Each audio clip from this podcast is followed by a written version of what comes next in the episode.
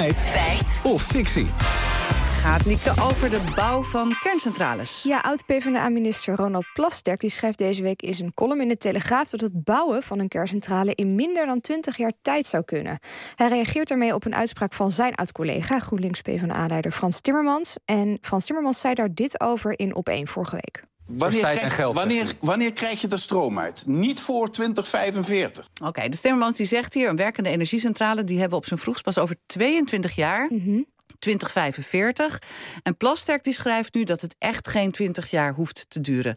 En dan is de vraag, wie heeft er gelijk? Ja, dat zijn we gaan uitzoeken. We belden eerst met emeritus hoogleraar energie Wim Turkenberg. En hij vertelt hoeveel tijd de bouw van een kerncentrale in beslag neemt. Als alles mee zit, kan het bouwen in zeven jaar. Los nog van de voorbereidingstijd. Maar we hebben geen ideale wereld. Ja, maar als je het wil en alles zit mee...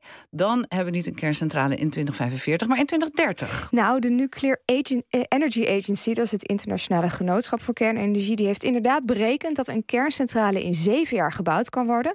Maar zoals Turkenburg zegt, dan moet alles meezitten. Bijvoorbeeld de vergunningen, die moet je dan al rond hebben, vertelt Michiel Mulder, hoogleraar energie-economie aan de Rijksuniversiteit van Groningen. Het aanvragen van alle vergunningen, voor alle procedures, hè, voor het water, voor het milieu, voor de grond, eh, veiligheid en dergelijke. Ja, dat kan wel, wel 7, 8 jaar, misschien wel 10 jaar duren als je heel pessimistisch bent. Een element daarin is ook ja, dat belanghebbenden bezwaren kunnen indienen. Dat is ook wel de ervaring met Tennet bijvoorbeeld. Hè, als die een hoogspanningslijn wil aanleggen, dat het ook heel lang duurt. Ja, een ander probleem is volgens Mulder de financiering van kerncentrales. Nu een kerncentrale bouwen in de huidige elektriciteitsmarkt is bedrijfseconomisch niet rendabel. De overheid geeft geen subsidie, zoals wel het geval is bij wind, op land en zon. Zonder overheidssteun zal het ook wel moeilijk worden om een kerncentrale te bouwen. Dus dat vraagt ook nog heel wat tijd om die financiering goed eh, rond te krijgen. Ja, Suzanne, we zijn er nog niet, want Nee. ook Wim Turkenburg komt nog met een heleboel lijst obstakels. We hebben heel weinig nucleaire kennis in Nederland. Duitsland is gestopt met eh, kernenergie. En wij haalden heel veel kennis uit Duitsland. We hebben geen ervaring met nieuwbouw van kerncentrales. We hebben geen industrie op het gebied van kernenergie. Je moet uitzoeken welke fabrikant die kerncentrale mag gaan leveren. Je moet dus offertes aanvragen. Dat kost ook behoorlijk veel tijd. Nou, dat is nog een lange weg. Maar toch, eh, Nederland is wel bezig met plannen voor twee nieuwe kerncentrales in Borselen. Wa- wanneer zouden die dan klaar moeten zijn? Ja, het doel is nu 2035, maar of dat gehaald wordt is een tweede.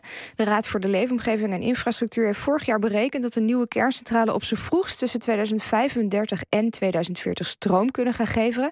En dat verwacht ook Magiel Mulder. Doe je het via de normale procedures, hè, waarbij je voor heel veel aspecten vergunningen moet hebben, wat ook terecht is. Ja, dan kan het eh, wel 7, 8 jaar duren. Maar dan ja, gevoegd bij de hè, bouwperiode van 7, 8 jaar, schat ik in dat je toch wel in ongeveer 15 jaar een kerncentrale moet kunnen hebben die ook stroom kan produceren. Gaan we naar de conclusie. Timmermans die zegt... een nieuwe kerncentrale levert op zijn vroegst pas in 2045. Plasterk zegt, het kan binnen 20 jaar. En wie heeft er nu gelijk? Ja, een kerncentrale die kan in zeven jaar gebouwd worden, maar alleen al aan de vergunningen ben je waarschijnlijk ook al zo'n zeven à acht jaar kwijt. Nou, bij elkaar opgeteld kom je dan uit tussen 2035 en 2040. Dat is ook wat de experts inschatten die we spraken. Wel zijn subsidies en meer kennis noodzakelijk. Conclusie, het kan sneller dan 20 jaar. Plasterks uitspraak is een feit en die van Timmermans fictie.